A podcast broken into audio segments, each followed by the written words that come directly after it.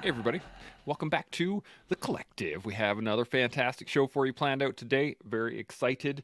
We're going to be talking some shared adversity. And as I go through my adversity using my left hand, I hope y'all can use your whichever hand you want to like the show, subscribe to the channel, hit the notification bell, do all that great stuff so that you can get your notifications in your emails whenever we go live, which is, of course, every day. Now, if you have any thoughts or questions, by all means, put them in the comment section. We will engage them directly and throughout the show. I actually have one already from Tanya. Direct messaged me with one on Bam. Shared Adversity, so we're going to get into that shortly. Um, any thoughts or questions before we dive into the topic? Uh, yeah, just uh, I'm, I'm assuming you've got some form of a definition or some sort of. Uh, okay. Yes, indeed. Um, if you guys are ready, then we'll dive right in. Let's rock and roll. All right, shared adversity. So I looked up adversity, obviously, just in and of itself, and it says a state or instance of serious or continued difficulty or misfortune.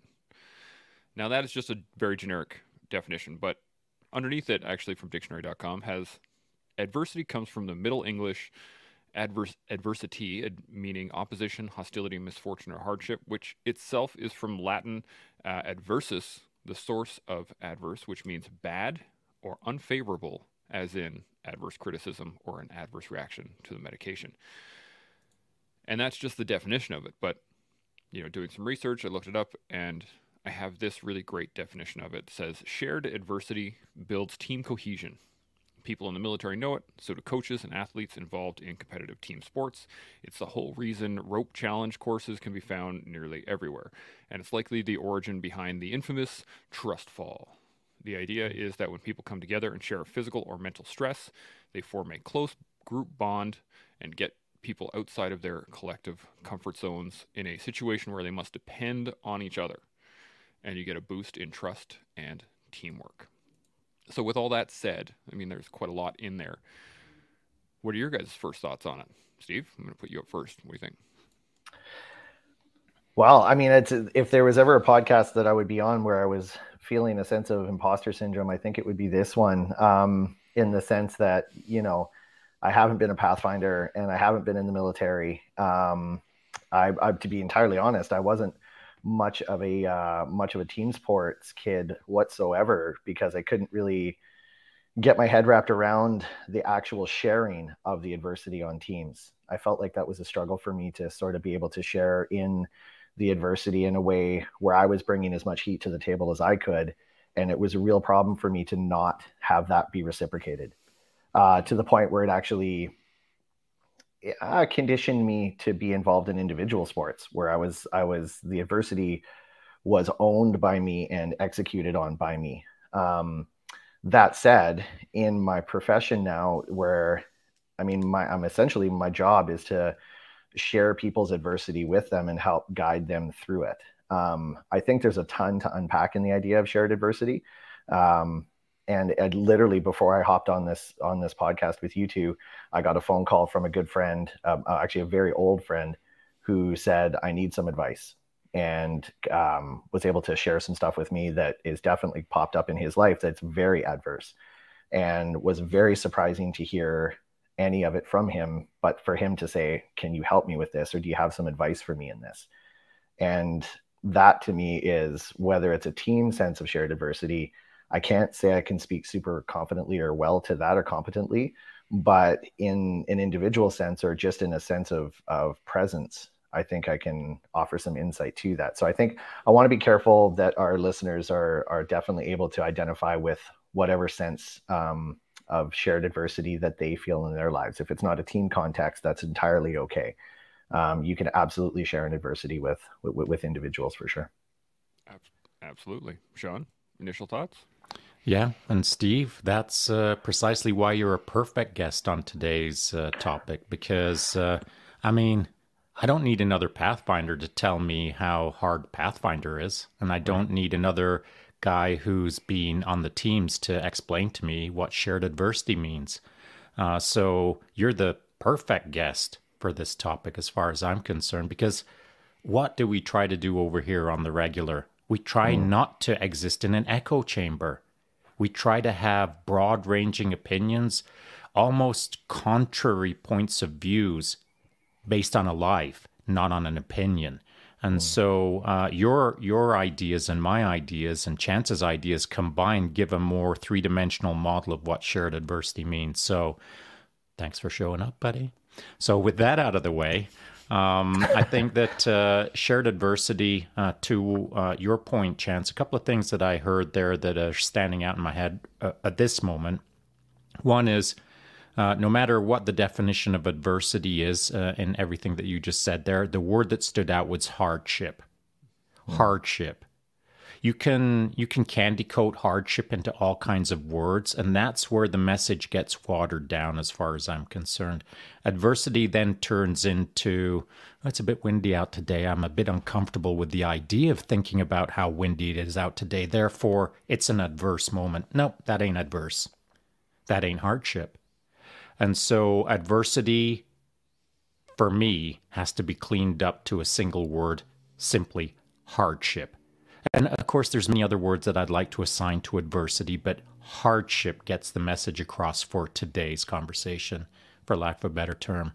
Now, why I raised that is because the second thing that I heard uh, you say, Chance, in that was the trust fall, which freaking drives me bananas. I figured it would. a trust fall. Are you joking? Not you, Chance, but whoever designed the trust fall, are you joking right now? That's building a team. That's building trust. That ain't hardship. That's a fleeting, non memorable moment that lasted maybe two or three seconds. Why it's memorable, though, is the opposite of shared adversity it's shared dopamine everyone high fiving when someone half catches someone and they they've they've conquered their fall. I think it's a pile of nonsense. And what it does do is gets people to build into the dopamine hit as a group. That's not adversity. That's a rah rah sis boom bah cheerleading moment. I'm not sure what anyone's learning in that moment other than the opposite of what they're supposed to be learning. If we're trying to talk about shared adversity as a group, Adversity requires hardship, as we just said, or as I just said. It then requires another ingredient called timeline. Adversity isn't a one second thing. Oh, did you see that one second? It was so adverse. Whoever said that doesn't understand adversity. Adversity is hardship over a long enough scale of time that it sucks squared. X squared. Sucks squared adversity squared, we'll call it. It has got to leave a mark. And so, as I explained in my IG uh, uh, feed uh, post this morning before I came into this, of course, Chance had uh, put out the word that we're going to be talking about shared adversity. So I thought about it. And one of the shared adversity moments that came to mind was uh, kind of a sporting event, kind of a military event, kind of a kick and arse event, but a really hardship based competition it was uh, back in 1988. Pathfinder Platoon was competing against every single person in that brigade, uh, all of the units, all of the teams, all of the things. And we dominated, as we should, as we were expected to, in my mind. And so uh, we pushed the pace to a degree of adversity where I can still remember that sting. That's adversity. Now, when you're facing the kind of adversity that leaves a mark, and you're surrounded with people who've shared that mark moment with you, man, I can still remember those guys and how rad that was, how much we grew as a team, how much we tightened up our bond, how much we focused in the moment as to what the actual task was. A trust fall does not create a tight bonding moment that will have someone running right through a drywall in order to get into the next room to go save the person. What it will do is for the rest of the day, everyone's high fiving and eating crustless sandwiches, patting each other on the back. Trust fall is the opposite of shared adversity, in my opinion. If if if there's not enough blood, sweat, and tears in that crustless sandwich uh, conference room, it ain't adverse, in my opinion. That is amazing. The crustless sandwiches.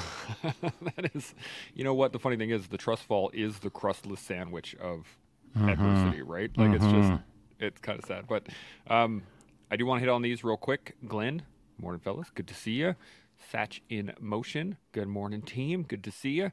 Um, and I, I want to kind of take it down this road too because the concept of shared adversity seems like such a good it seems like a thing where we're like, oh yeah, that makes sense. We should all be, you know, share our adversity and work hard together towards this next uh, objective. But I think the thought of it is much more prevalent than the actual act of sharing adversity, right? And I think that's something that we need to dig into a little bit because, as you've said many times, there's thoughts and there are actions. there are mm-hmm. the people that you can count on when things go south, which usually have shared adversity with you to begin with and there's people you can't, which usually have not shared adversity with you.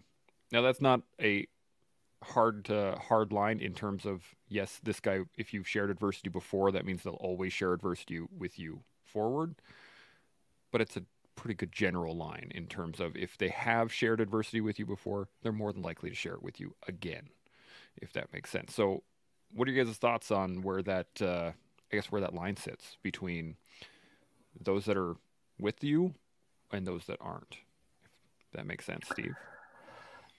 Uh, uh, well, a couple things. I, I love the idea that Shaun brought to the table of of adversity being a timeline based thing. Um, I feel like I'm I have a ton of gratitude in my life for all of the um, outdoor ed backpacking trips I've done with uh, hundreds of kids now over the over the years, because what I get really fired up about in those scenarios is that I'm sharing six days with kids out in the wilderness. I'm sharing six days of pouring rain. I'm sharing I'm sharing literally 40 centimeters of snow that collapsed two of our tents on a four day trip because the poles broke. That it really I I I 100% connect with this idea of of the timeline of hardship leading to what is actual adversity. Because then what we're doing is we're connecting with people in a sense that you can't share adversity with somebody unless you're sharing empathy and compassion in those moments. Like I, I think that empathy and compassion are uniquely and and directly tied to the idea of shared adversity because that's where the sharing happens. You know, it can be in a very hardcore sense. Like if you're sharing if you're sharing a Murph workout with somebody and it's blood, sweat, and tears, and you're you are on the struggle bus, yes, you're sharing that hardship with them, but it's short lived right? There really isn't time to develop empathy or compassion in that because you're talking about an hour to an hour and a half window for kids that are a little unhealthier, right? You're talking 35 to 40 minutes for the kids that are fit. That's an experience that can open a door to wanting to connect with somebody and then maybe share some more hardship with them over a longer term.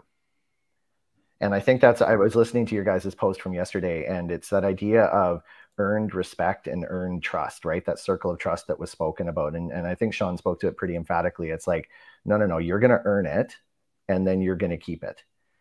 And I think that that is what breeds moments where hardship can then be felt, like actually internalized and taken into a place where it's like, okay, I'm trying to put myself in that person's shoes through this hardship. And I'm trying to actually feel what they may be feeling. Because guess what? We all kick way more butt if we're sharing the adversity, but on a feeling level. Like if I can actually say, I know I, I I'm I can never say I know. I can feel where Shaun may be coming from. So I'm going to come alongside him. And now we're going to share that because I'm going to take some of the work if he needs me to. And that's where the compassion piece, that's where we shift from empathy into compassion, is is feeling into action. And if Shaun needs me to, and I would never pretend to know what somebody needs, but if they look at me and they give me that look because we're sharing enough hardship, and that look says, I need you to take some of this load from me, then guess what? I'm going to cowboy up and I'm going to take what's needed.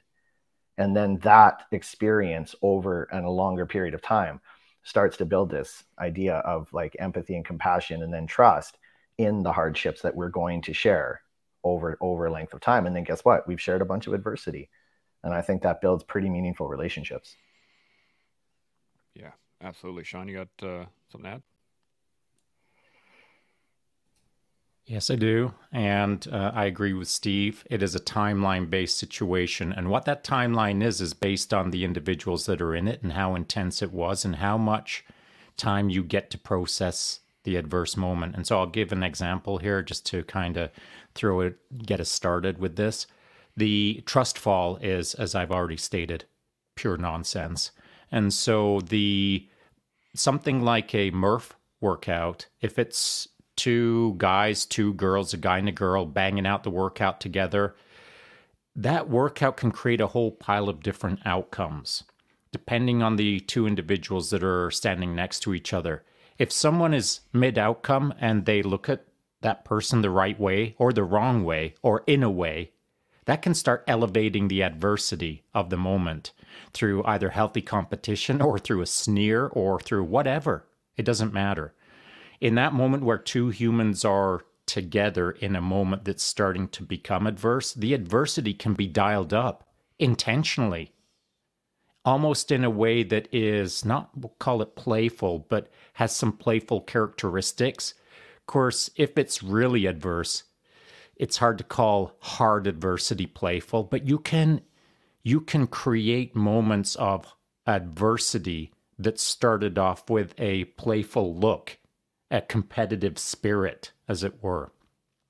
And so, into that adversity, I don't want anyone out there to think that the moment that we say the A word, we're now talking about that's a really bad thing or that's a negative thing. I'm talking about go freaking pursue adversity. I wish I had a dollar for every time I've said that.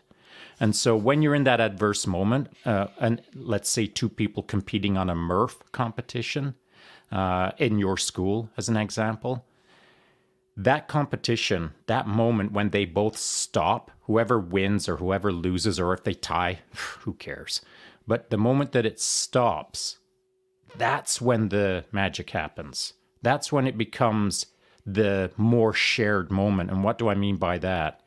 You can look at each other, give a nod, and walk away, never see each other again. And that nod can be as powerful as anything they've ever felt or done in their life if it's done the right way. But that usually takes nuance. So, how can you get to that point where that brief timeline moment of the completion loop creates that mark or that memorable adversity shared moment? It's usually built through a process of taking longer to better understand the short nod. And what I mean by that is both uh, athletes can stop the Murph or complete the Murph, walk over, put their backs on the wall, slide their sweaty backs down, hit their bums on the mat or the floor of the gym, and look at each other and think, wow. And then share the moment for five, ten minutes. It doesn't matter. However long it takes for those two humans to to bond more on the bonded moment. It's just like BJJ.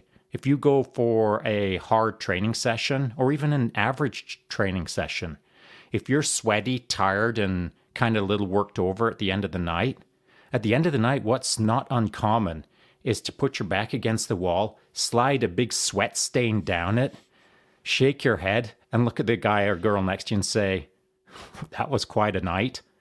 Now, now you're in the shared adversity. Adversity, action, adversity processing.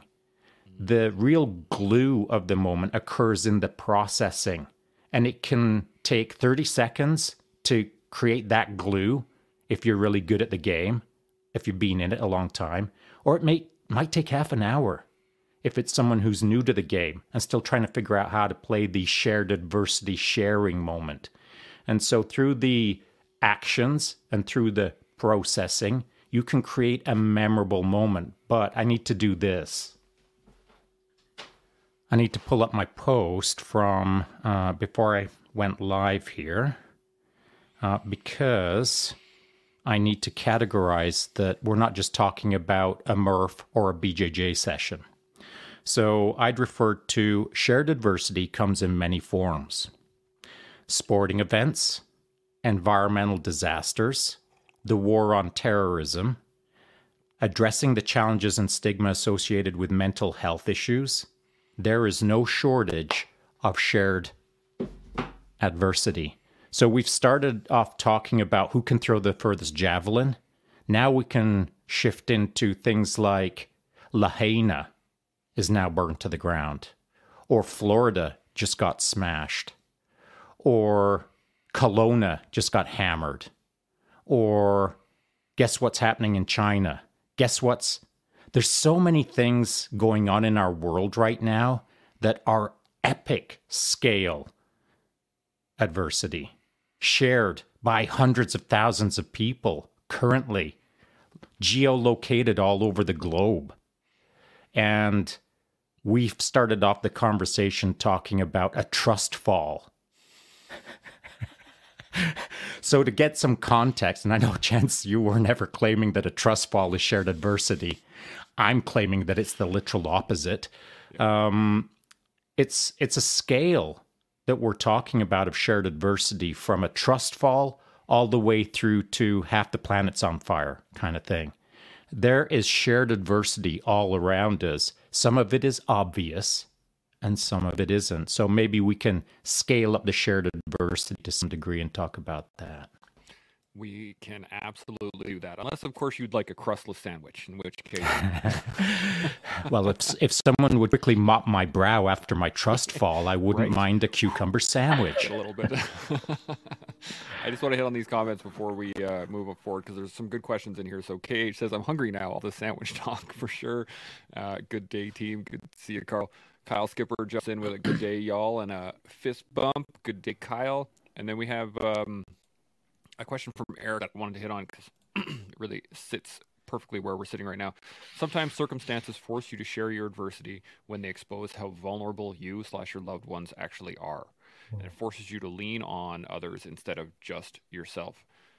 And I think this goes into almost like, the, well, I guess the difference between what we were talking about first off, the trust fall or working together in a team environment or being a part of the military or something like that, is those are all voluntary adversities, right? I'm choosing to be to go into this adverse situation. I am choosing to train for it. I'm choosing to get ready for it. I'm choosing to then test myself against it. And the reason I want to put this up is you're talking about um, natural disasters and things like that, where it just happens. Now all of a sudden you have to rely on the person next to you. You don't even know them. All of a sudden now you have to put your life in their hands, kind of deal.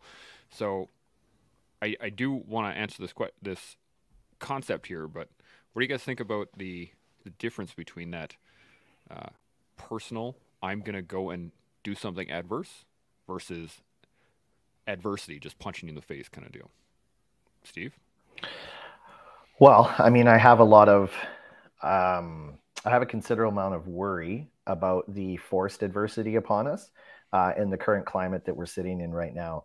And uh, a, fr- a, friend of mine in the BC Wildfire Service was, you know, up in Kelowna dealing with what essentially forced adversity, and they were seeing essential elements of the worst of humanity out there in the terms of they're staging pumps, they're staging hoses, they're staging vital equipment, and um, instead of people rallying around to assist with that, they were showing up to their equipment being stolen. They were showing up to people trying to access properties that had had been destroyed to see what they could loot um, and that's not in some foreign land. That's right here, right now. That's in real time. And so my a worry I have is that where shared adversity should be bringing us closer together because of our vulnerabilities, as Eric mentioned. I mean, I really like that idea um, of, of vulnerability being shown. That's where somebody has to be relatively attuned to their willingness to engage with it as opposed to pushing it away. And I think one thing that that really that Shaun mentioned earlier, the word I kept coming back to in my head was engagement, right? Like we have to be willing to engage with shared adversity. Because if we're not willing to engage on even the most basic level, here, let me hand out some water bottles. Where can I move these pallets of stuff to? How can I how can I comfort a child whose whose home is just burnt to the ground in, in the case of our, our local scenario? if we're we don't have a willingness to engage because we're afraid of what we can or can't do and i think a lot of people are unwilling to engage with adversity because they fear being inadequate whereas in a collective sense of in, uh, of shared adversity we need everybody to do everything that they are capable of doing like eh, eh, eh, to not I, my my context my context is quite limited but let, let's take it back to like a six day trip out there in the wild there is the kid that can always be useful picking up sticks do you know how many sticks we need to burn fire so that we can cook and stay warm? I don't care if you can't tie your own boots, you can pick up sticks. And that makes somebody feel valued as part of the shared adversity. And whether it's an embarrassment factor of somebody not being not having skills enough to engage in something if we as as confident good leaders in those scenarios are are willing to be mindful of what's around us and see what's around us we can empower people to become involved with the shared adversity. And i think that that's an interesting element when we get into these conversations is the idea of leadership. Like who is going to lead when things are going sideways? You know because then we get into these weird power power dynamics of like well who are you to tell me what i should be involved with? I try to operate my life in the sense of the collective. Whatever i can do to move the ship forward, whether it's a classroom, whether it's a group of kids in the woods, whether it's a natural disaster on my street, whether whatever it is, my vision is going to be how do we move this whole thing forward in a healthy way? And if that puts me in a position where I have to say to somebody, hey, we could really use somebody to pick up sticks. Well, that person then has a decision to make about whether they're willing to be vulnerable enough to be the guy or girl picking up sticks, which is very valuable overall, versus this idea of like, well, no, I'm capable of more, I can do more well, who does that serve? Does it serve the collective or does it serve their own inadequacies or feelings of self worth? You know? Yeah, 100%. Uh, I have a thought and some more comments here, but Shaun, you want to hit uh, your thoughts on this? Yeah. So um, there's, we're talking about two very different things.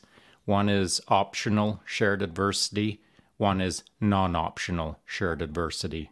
So when World War VI comes across the horizon, that is called non-optional.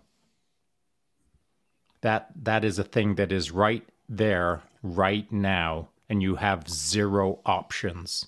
You only have one thing in front of you and that's to deal with it. Mm. And dealing with it by yourself or dealing with it as a shared adversity, which one is better? No doubt, shared. And so, uh, two people as a fire team is better than one person as a wanderer. And so shared adversity in our future is going to become mandatory. And so, um, whereas optional adversity is not mandatory to some people, but I think optional adversity is mandatory in order to understand how to deal with the mandatory that's going to come across the horizon sometime in the future. doesn't matter what year it is, it's coming. And that adversity can come in all kinds of forms. It doesn't have to be World War XII. It could simply be just another raging fire. It could be another blah, blah, blah. Use your imagination. But adversity on a larger scale than a trust fall is gonna is it's coming right down the pipe. This year, next year, the year after doesn't matter. And it's what we do in that moment as a society, as a shared adversity moment. So, to your point, Steve, what usually happens in these shared adversity moments where it's a legit large problem, not there's there's crusts on our crustless sandwiches today. It it usually requires leaders, either natural leaders that step up and they're uncomfortable in the moment, but they're going to lead because they're a natural leader, or someone who is not a natural leader is going to force themselves to start leading because leadership has to occur in these moments. There'll be all kinds of leaders in all kinds of adversity on a semi global scale at some point in our near future. And if you want to do the best for those people around you, start learning how to lead now. Mm. Start learning how to interact properly with people now. Start helping people understand that you're the guy or girl to turn to when adversity strikes. And here's why. Because if it's a hard enough adversity, there's no time to debate. There's no time to fill in the form that says, okay, everyone take a form. Let's, let's see what your qualifications are to lead in moments of shared adversity as the zombies come across the horizon. There is no time. There's no time to practice. There's no time to talk. There's no time to organize.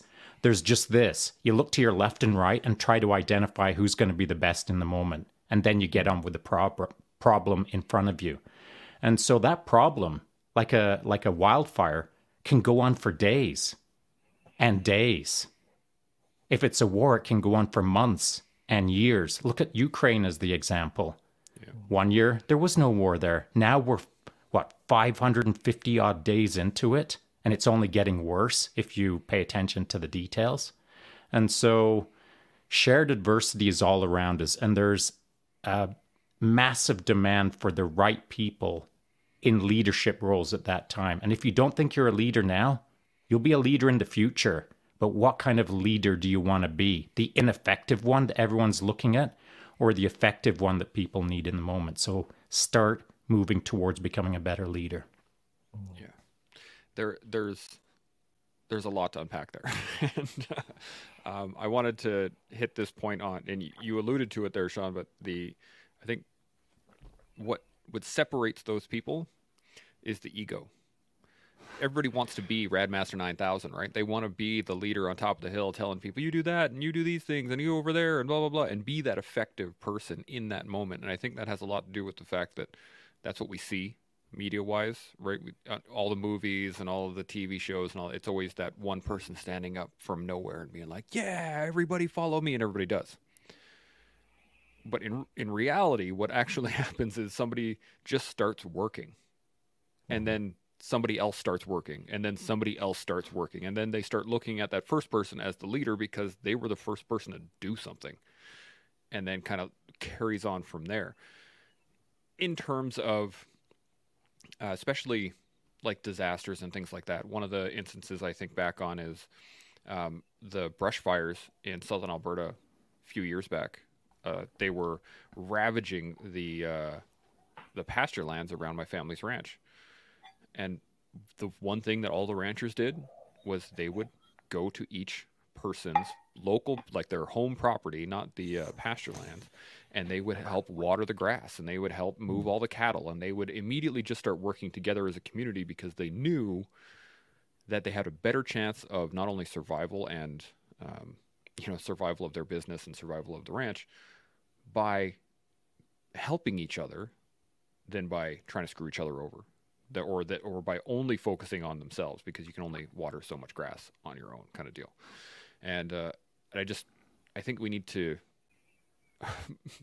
put a fine point on the fact that it's usually the ego at least in my from my perspective that prevents people from being a part of that shared adversity where they will fall back on themselves what do you guys think Steve? I got uh, two things. Uh, one is uh, I agree that uh, there used to be a time when neighbors used to look after their neighbors on the regular. Now, and and when that was occurring, uh, we'll call it 20 years ago, um, people would band together far more frequently. And you know what it didn't get was a lot of press. Hmm. No one really talked about it because it was freaking normal. And the notable part about those kind of get togethers when someone's fighting the uh, scrub fire or whatever, everyone is freaking sweat, blood, and tears. Do you know what happens nowadays? There's no sweat, there's no blood, and there's no tears because you don't have to do any of that when you band together on your digital brush fire. You know what I'm saying? Yep.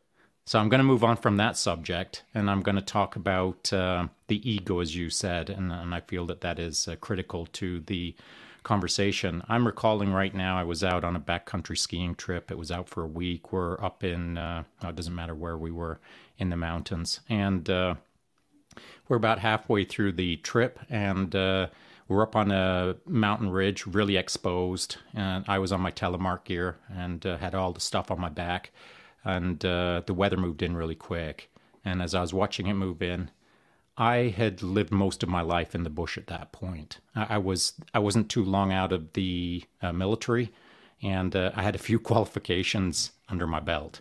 And uh, and and I'd probably spent more adverse moments at that point in my life than the entire group combined. Oh. And so the unfortunate part was some of the group, well, some other than uh, one person. Only one person knew who who I was or what I used to do, because I wasn't chirping about it. I was just part of the group. Some maybe skinny old dude uh, hanging out in the corner doing his thing, not talking too much to anyone.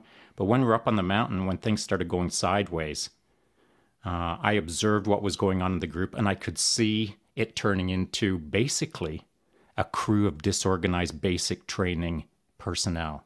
Like It was a gong show. Everyone had opinions. Everyone thought that they were the Radmaster 9000. And as I looked at them, I would have failed them all out of basic training. You know what I'm saying? So um, it came to a point there where it was getting really dodgy, like a make or break moment. And I looked at the guy who was quote unquote trying to lead, and I said, Hey, man, I'm turning around and I'm taking everyone with me. And if you want to keep pursuing, you're going to go by yourself, and good luck to you. And that's that. And he started arguing with me on top of this mountain, like we're being blown sideways with zero visibility kind of thing. And he's arguing with me. And so I looked at the people behind me who were like all sheltered down, huddled up, trying to like kind of survive in that moment. And I said, I'll see you all over there. Start walking that way. I'll be right there. And They all stood up, turned around, started walking, sh- shuffling into the uh, gray. And uh, I turned, looked at this guy, target locked him in a way that he'd probably never been target locked before, and in no uncertain terms explained to that guy how bad I was going to kick his ass unless he got with the program. And you know, he's he's a grown man with his own ideas of how much experience he's got and how rad he thought he was. But in that moment, I cleared it up for him how not rad he was and how he was going to do a 180 and follow me off that mountain down to uh, cover.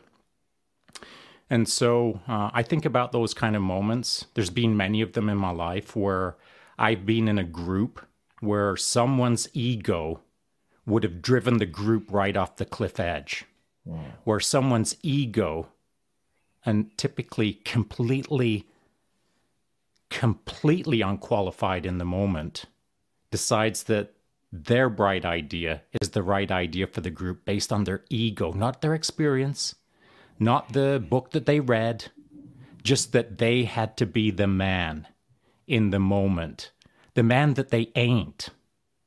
That's the ego. And so that shared adversity moment, if you've been in those kind of situations where you start seeing the ego flare and things are going sideways, and you've been in that spot so many times that it's almost yawningly predictable, it's your job to step in, grab someone by the scruff of the collar, and if you can't shake some common sense into them, I'm not saying clip them upside the head and drag them off the mountain, but do what you got to do to save the group, not save the ego. Great point, Steve. You got any uh, additions to that?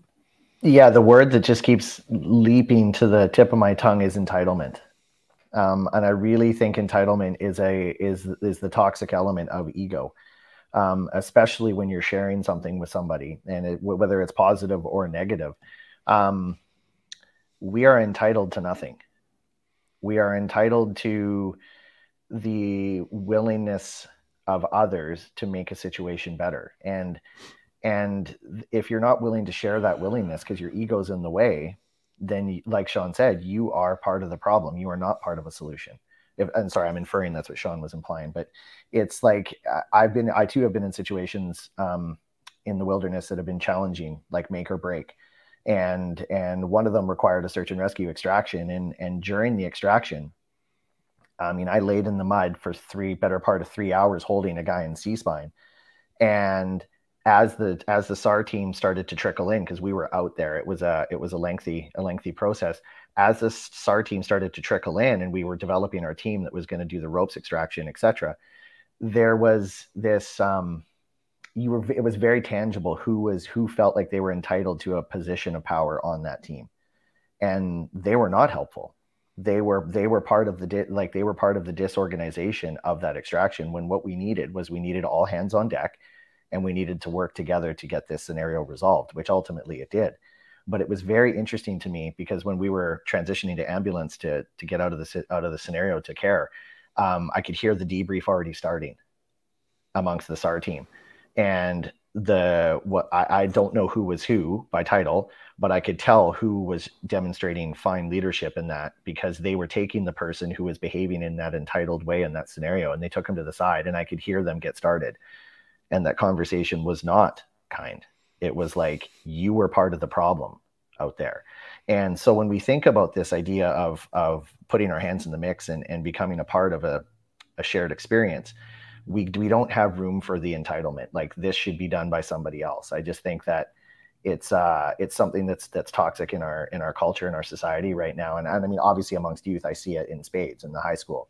It's like you are seeing people walking past things that could be resolved very simply because they feel like it's somebody else's job. And and that's where you know mentorship and leadership become a really critical part of this because when you share an adverse moment or an or an even an extended period of time like when i think about kids that have been born into scenarios that aren't their choice they're just a bad situation uh, totally not the fault of a child they need somebody to ride or die with them over an extended period of time. Because the, as much as the ego can be inflated in an entitled way an ego can also be destroyed or crushed in, in, in, a, in a hurtful debilitating way. And that's where having somebody who is willing to share that experience with you listen and the other word that really comes strongly to mind for me is presence like to share something with somebody you have to be present with them and whether that's a group an individual whatever that is um, uh, your guest yesterday, the the fighter, his Eric was his name. Oh yeah, Eric. Yep. Yeah, and and I and I, I was really glad to hear him using language around emotional intelligence and mindfulness and and essentially what those to me what it always has felt like is you have to be willing to be present with somebody to share actually share with them. Now Shaun's very right. Like there's sometimes where action needs to happen and it just it we'll talk about it and we'll debrief later. And i think that's what when we think about adversity do we ever really have effective you guys call them aars after action reports i believe? Mm-hmm. but like in mod in, in civilian culture or or in my profession like there are so many really critical moments where we could have effective reflection and debrief and we don't and so are we limiting the ability to share are we limiting the actual shared ex- adverse experience because we're just not taking the time to actually kick it around and share and reflect and be present with it. I think that's a limiting factor for sure that I would love to see people um, and all organizations be more open to. You just have to have effective people who know how to debrief. It, that is a definite challenge. And actually, I have a, uh, a question from Tanya that I want to put up here. But Shaun, you got any thoughts on that before I? Just, just that uh, I think that no, no organization in the world no industry in the world, no team in the world does it as well as a hard charging small military organization, small unit. Because the debrief that you're talking about is happening in the now. It, it takes about three seconds. It's a look, it's a quick sentence. Everything gets course calibrated immediately. There's no, uh, there's, there's rarely a moment when things are moving that fast that uh, you can pause and say, okay, let's just uh, let's grab some chairs and let's sit around and talk about this. There's none of that. It's dealt with right now, and I think that that's also a critical element of this conversation is understanding how to deal with shared adversity, understanding how to do an effective uh, after action report, understanding how to communicate with someone when when it's it's real time problems, when it's real time chaos, when you're surrounded by fires these these are moments that most people aren't familiar with. They're not they're not tooled up to deal with because they've never had to in real time manage massive chaos uh, as it unfolds around them. There is no safe space. There is no take a time out and think about it. There's none of that. They're simply dealing with the problem in the real time in an effective and efficient manner that may only be three to five seconds of communication, and then the charging keeps continuing. And so I feel that there is no other industry, as I said, that does this as often. But I'm not saying that they do it the best because it depends on the small unit and the culture of that unit, how well it's led, and et cetera, et cetera, how long it's been in the game, its its experiences and outcomes, and all of that good stuff. So I'd put tier, a, a tier one unit up against any industry in the world for this topic, shared adversity, and how to not only enter into it and manage it, but dominate it and come out the other end smarter for it.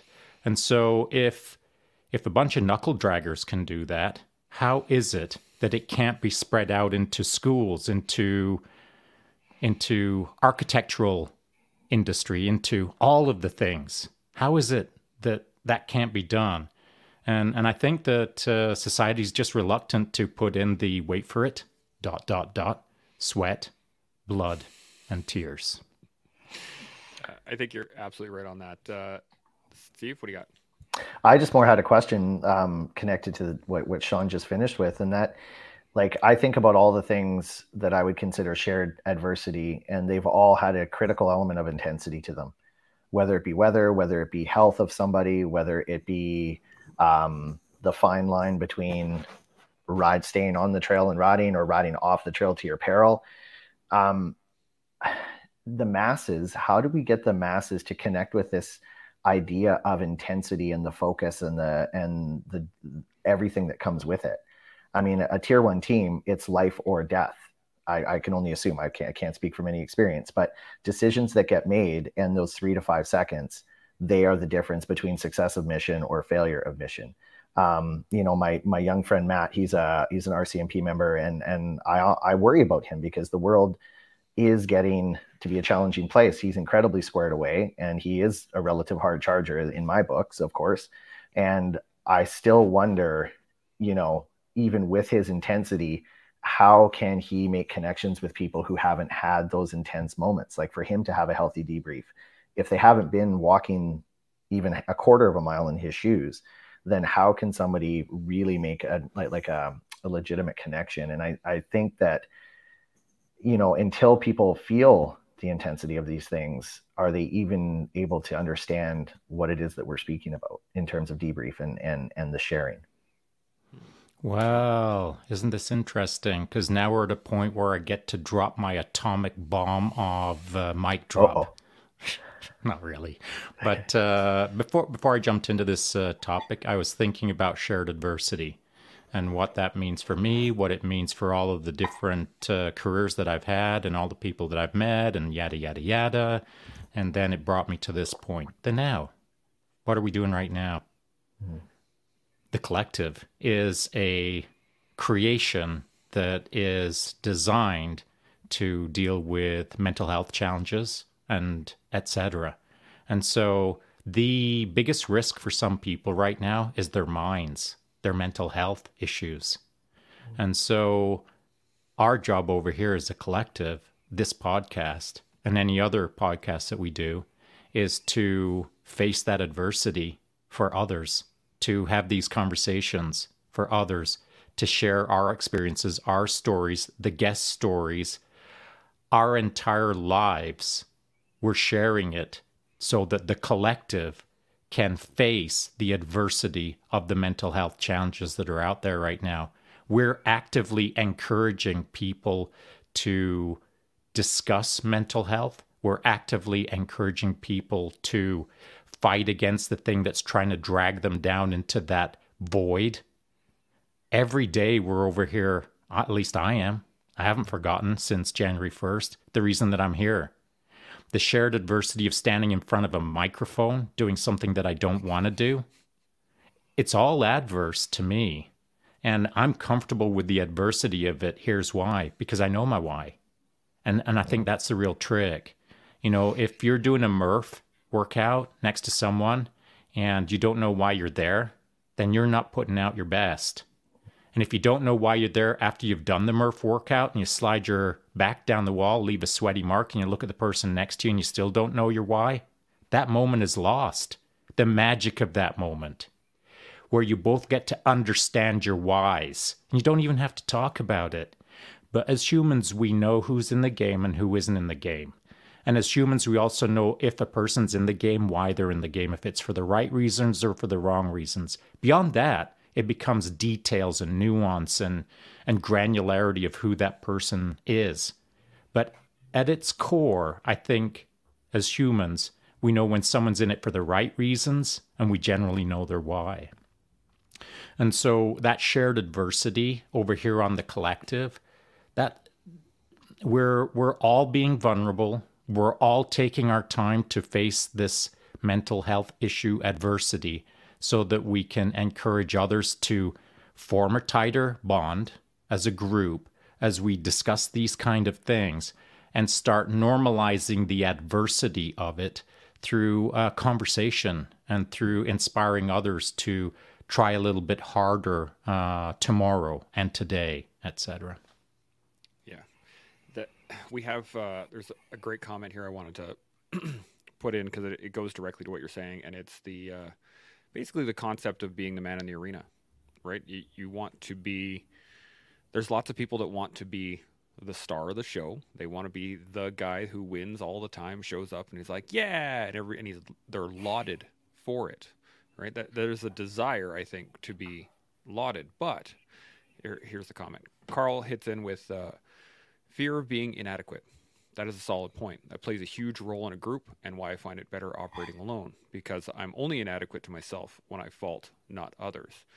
Mm. And this ties into what you were saying at the very beginning, Steve, where you know you would see other people not putting in the work that you or you would see other people and believe that they weren't putting in the work that you were putting in and i had a similar issue too for many years and it wasn't until actually starting the collective and realizing how much requirement it was to just be part of that team and do your best in whatever job you are part of in that team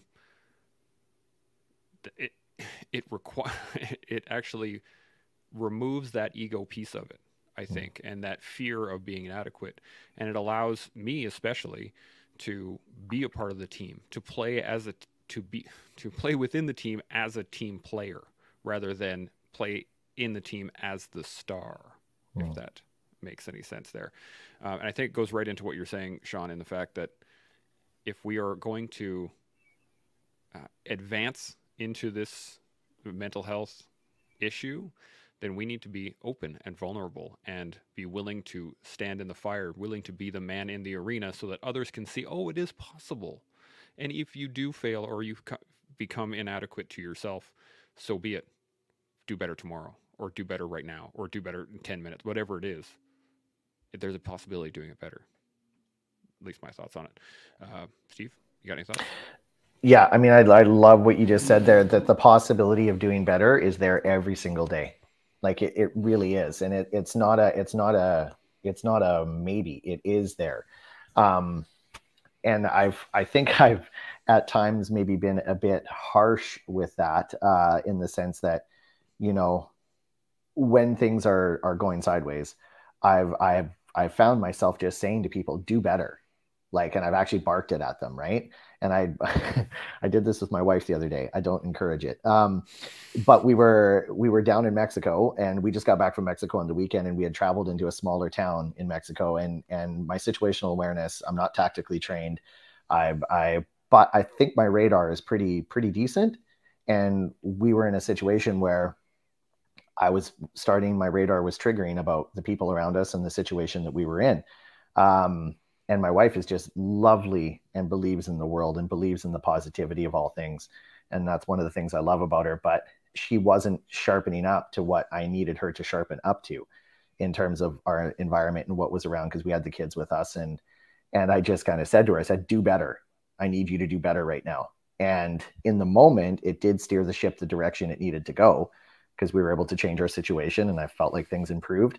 But the after effect of of maybe the crassness in my delivery of do better um, definitely had to be played out. It, luckily it worked out in my favor.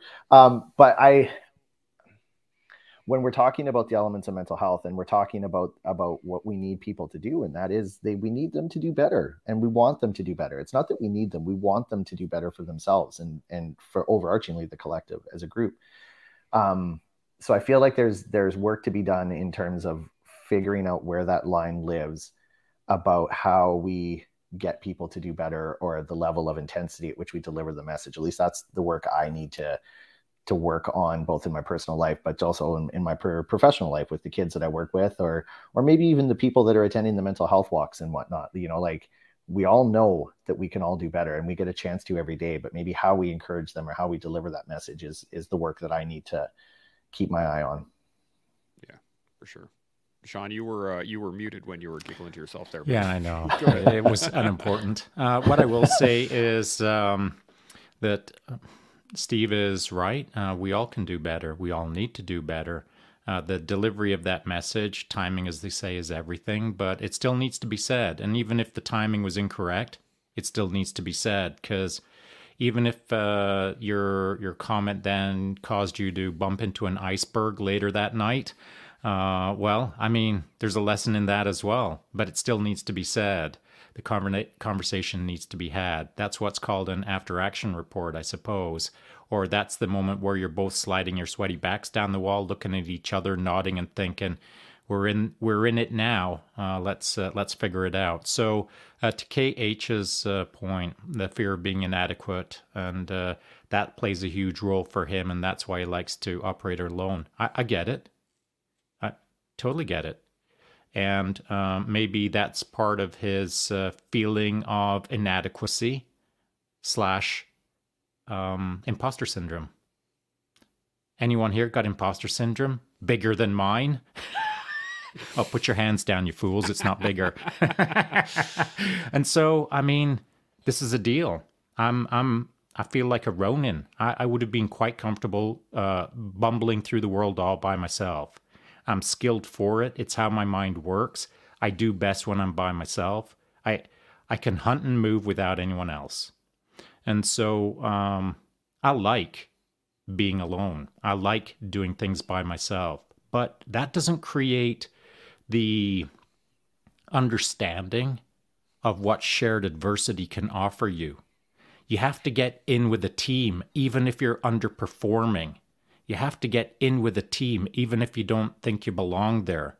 You have to get in with a team because it's the team that is going to teach you what tightly bonding with other human beings feels like as you move through that adversity, what empathy feels like, when you're in that adversity, what feeling like part of something bigger than just you is. That's what shared adversity is. Now, if if the team that you join does it well in those shared adversity moments, the outcomes are wins. Maybe they're micro wins, maybe they're big wins, but they're wins. Not just in the moment as you feel all the feels of being part of something bigger and better than just you, but the outcomes of putting out that fire, delivering that charitable donation, blah, blah, blah, all the things that teams do in adversity and after adversity, these are the things that you can chew on for days and weeks after the fact. If you're running your life by yourself, your only input is your senses seeing the world through your eyes. But if you're part of a team that is kicking ass facing that adversity, now your sensory abilities are 10 other people who are standing all around you. Now you've got a bunch of senses that are feeding into the situation. You can view the world through your teammate's eyes as you look at him and see that he's struggling as much as you are. It can give you context, it can give you perspective, it can give you yardsticks, it can give you a view towards a future solution that you can engage in and think, I might not be a leader in this group now, but if I keep my nose to the grindstone and if I keep being a valuable member of this team, one day I might have to lead this team. And now you've got something to aspire to. And if you can aspire to these kind of positions, now you're not just aspiring, now you're inspiring. Mm, that is a great way to uh, kind of finalize the conversation. I guess we'll have to carry this on tomorrow for sure because I think this is a great. Uh, it's actually been quite interesting to watch the evolution of this conversation since we started Monday, and the the uh, concept of you know what makes us, and this is a big part of it is not only shared mm. adversity but singular adversity, and uh, and uh, how that affects the team, et cetera, et cetera. There's lots to dive into on this, I, I know, and we're going to get into some final comments here in a second. I just want to hit a few of these comments before we shut her down, but uh, so give, bear with me here. Tanya says, at KH, I feel military teaches you how to fail regularly and with panache. Constructive feedback in uh, BT slash selection or being placed in trainings you can't win, and AARs inoculate you from sensitivity. She says collegiate wrestling involves weekly matches. Loss is inevitable. As a result, they are adept at handling those feelings, unlike other athletes who compete once a year. She continues, I don't know if intensity is always required. Perhaps investment is a close proximity. My art college professors did weekly critique, critique of my work that I was deeply invested in. My skin grew thick fast. And uh, so, any thoughts on that before we do some final thoughts? Yeah, it was freaking legit. yeah. Uh, Steve, any thoughts on it? Yeah, I no, I mean that that sounds. I think developing some thick skin is a is a healthy thing, and I'm I'm looking forward to talking about uh, the thickening of skin in in next week's topic for sure. Um, yeah, she yeah, bang on. I think. Yeah. I, if I can, I can I come back to one idea? Absolutely. It's been um, Shaun was talking a lot and, and passionately speaking about this idea of team, and I just want to like for for people who are listening, if they're struggling with the concept of team or they're they're feeling that far away from being connected to a team, I just want to bring the word community to the table. Like find a community around you that that is a stepping stone to this idea of being a part of something. Like if KH's idea of inadequacy, I wonder if inadequacy could be replaced with the word disappointment. Like if you uh, if you've ever connected yourself to something knowing that you're likely to be disappointed and you try that over and over and over again that can that can put up a pretty big wall and i speak from personal experience on that one like being disappointed by the actions or behaviors of others is is is forgivable and it and it, it can be handled with grace for sure um, and what i did is i found myself wanting to connect with people but i couldn't go to that team concept. It was just a bit too foreign for me at the time. So i just connected with a community like whether it's an art group that that is like they're communal the way they think is communal their passion is communal. It it's it it all of a sudden just kind of peels the layers away from your heart a little bit and allows you to connect with others in a group setting. And then over time now you're all of a sudden seeking out this idea of deeper connection and then i think that's where teamwork is really exciting because it's like a deeper level of connection that you share and um, so if you're out there and you're struggling just um, find you find a little community to belong to and let that feed you absolutely. Okay, so now I have um, Carl Cage jumped in, Kate, with the thumbs up, and he says, "Very true." So, outstanding. Um, I have one more question for you guys for, from a comment from Tanya from before we even got started, and I want to hit this. So we're going to use it as a final thought. I'm going to ask you the question and then give your final thoughts on it, and then we'll shut her down for the afternoon. Here it is. Uh, if it will pop up for me. Nope, not going to pop up for me. So I'll just read it. Here we go. it is what steps are required for a team to maintain enough impartiality slash perspective in order for this not to be a crabs in a bucket slash echo chamber? One can rest on laurels or remain trapped in adversity, even in a benign fashion. As an example, young Jocko being chided for talking only about SEAL stuff by a fellow SEAL team guy. So there is, uh, there's that question. What are your guys' thoughts on it in terms of final thoughts for the day, uh, Steve? What do you think? I think that diversity of uh, diversity of challenge and diversity of adversity, if that's not too cheesy to say, um, because if you're all good at something or you're all working towards, you're all working towards a common something that I guarantee you, everybody who's working towards that common something is also experiencing other things.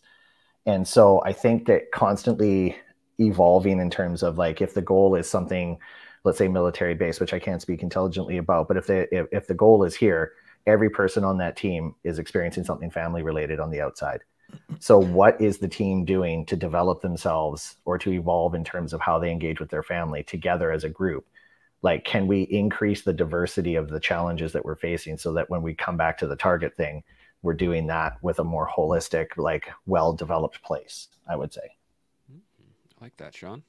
What do you think? Uh, could you just quickly paraphrase that question again, please? Absolutely. I you don't have to read the entire thing. Yeah. Just what is the intent?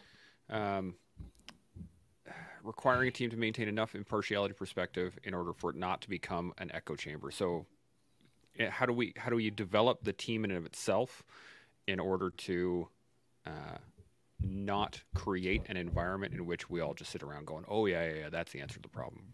Okay, so that's what I heard. Uh, what what I heard to paraphrase it was, "How do we not settle?" Yeah. Is that fair? Mm. Yeah, I'd say that's fair. Would you like my answer? I would. As, yeah. Boom. Pick up the pace. Like Pick up it. the pace. And what does pick up the pace mean? I know that we've got these mugs that you can purchase on the website, by the way.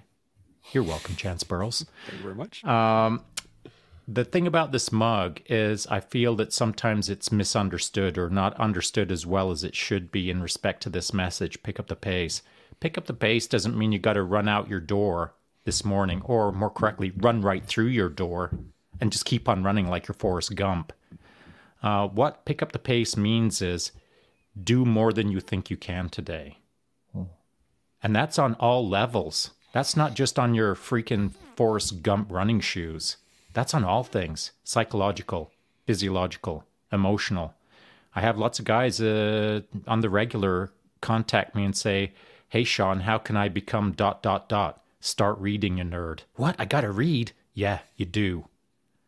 Pick up the pace on all levels. And if you don't know how to pick up the pace, then get involved with a team that's already picked up its pace.